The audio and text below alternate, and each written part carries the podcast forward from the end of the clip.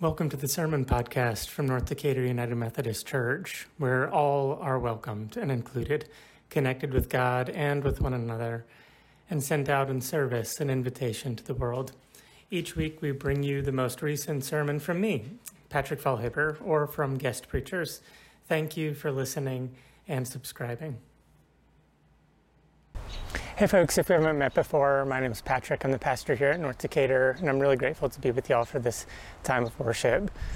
Um, today, I really want to talk about what it means to follow the Good Shepherd rather than a hired hand. And that distinction is really important. You know, Jesus emphasizes the reason it's important. Um, and I want to sort of explore both the metaphor and the reality that he's describing because I think it's really important right now.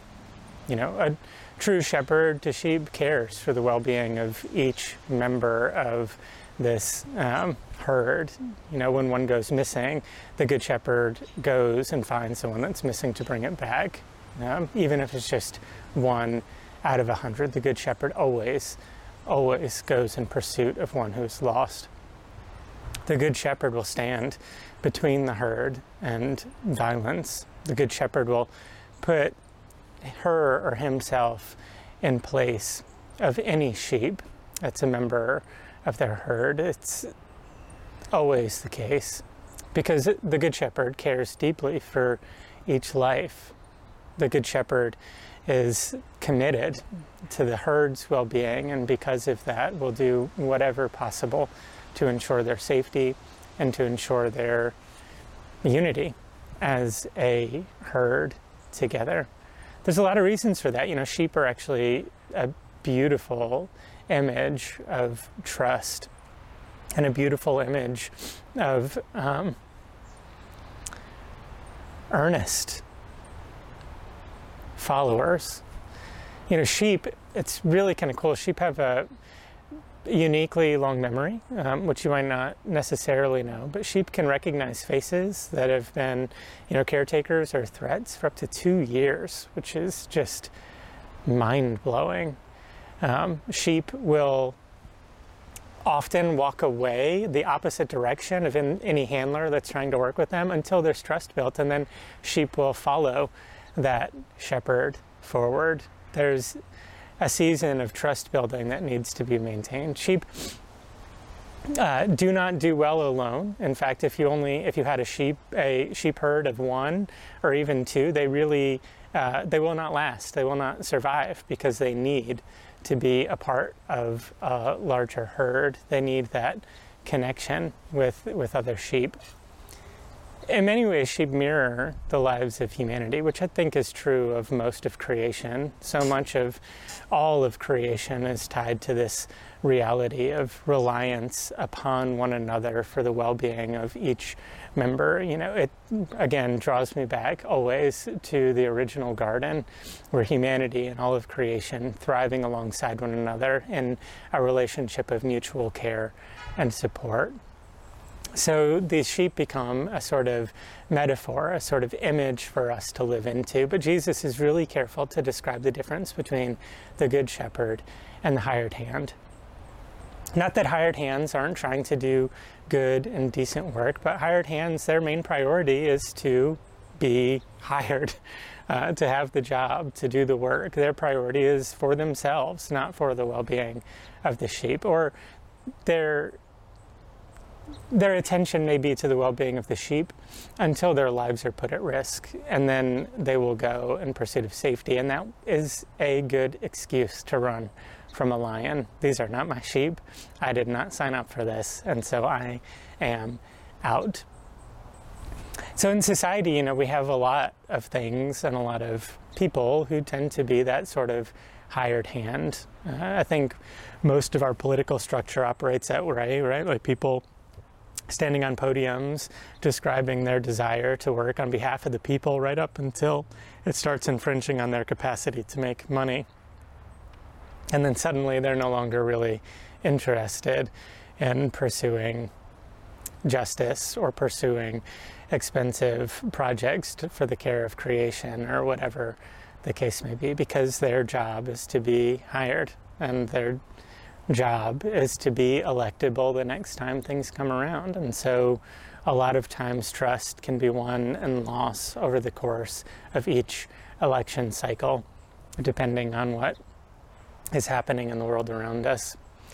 A lot of social media works this way too, right? Uh, I don't know if you remember several years ago when we all learned that we were actually the product that you know Facebook was making money off of, and how uh, much of an affront to a sense of justice that was, and how uncomfortable it made us feel, and yet we all stayed a part of it because it had become a place of comfort.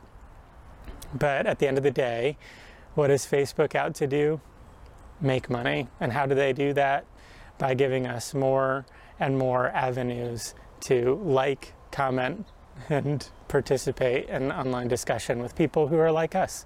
Same thing is true of YouTube. If you've ever spent any time on YouTube, there is always another video being recommended to you. And if you are watching things that have a political or religious bent to them, it'll just be something right on the edge of polarization, right? Like it just sort of ticks you towards uh, direction and a path uh, because they make money by you participating, by you watching, by you subscribing, by you absorbing content. It's the same way that most of advertising works, right? People selling security systems promise your safety and security, except they're there to make money off of those quiet days that they're not needed. And potentially one of the most difficult realities for us to navigate related to this idea of uh, hired hands versus the true shepherd is trying to navigate the trust between the community and the people who have been hired for the care of the community. And that sort of goes across the board, but particularly um, in the ways that this past week we saw uh, Derek Chauvin held accountable for the death of George Floyd while also absorbing another handful of stories about young black men and women killed by police in a moment of crisis. So we, you know, as people, we have to decide like where do we put our trust as sheep is our trust in institutions of power, whether they be elected officials or hired officials? Do we put trust in the wisdom and knowledge uh, that we find on social media and in our favorite news source? Do we put our trust in the, you know, the good feelings of having friends around us who agree with us and will support us, and maybe even some of our most uh, frustrated moments of pain and exhaustion? Or do we put our trust in what Scripture describes as a good shepherd, one who lays down one's life for the sake of the safety of not only the herd that we're comfortable with, but also the herd that we are uncomfortable with? You know, this passage here is um, really important for us to really meditate on and think about and process.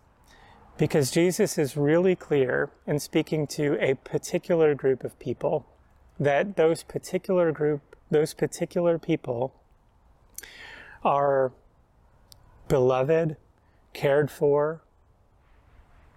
Um, they, they are an essential part of the herd of God. They are the sheep of God's heart. They are the ones that God loves dearly. These religious folks who come from the same religious lineage that Jesus does. But he looks to them and says, You are a herd, and there are other sheep that are not of this herd that are mine as well. The Good Shepherd lays down his life for both, both the people that we agree with, the people that we align with, the people that we feel safe with, the people that make us comfortable, the people who affirm all of our beliefs and values. The Good Shepherd lays down his life for us. And the Good Shepherd is also laying down his life for the well being and abundance of those people that we just can't stand to be around, the people that we don't trust, the people that we're frustrated by, the people who we feel like are doing all of this wrong, the people who are making profits off of others. The Good Shepherd is laying down his life for each and every sheep in our herd and beyond our herd. And so for us, the sheeple of God, we're called simply to turn our eyes and not to the other sheep around us, although they do provide us with some sense of safety, which is important.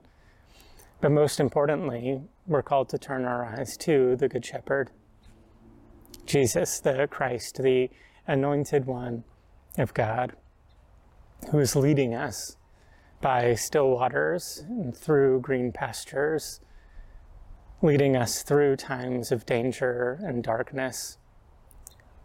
And through it all, and even despite our frustration in the walk, Christ continues to pour out. Our cup runs over with blessing, even while we are distracted by all of the things that would keep us from recognizing the good green pasture that exists around us.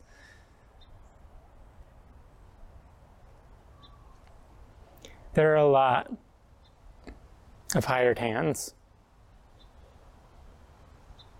And there's nothing wrong with the hired hand. But if we put our trust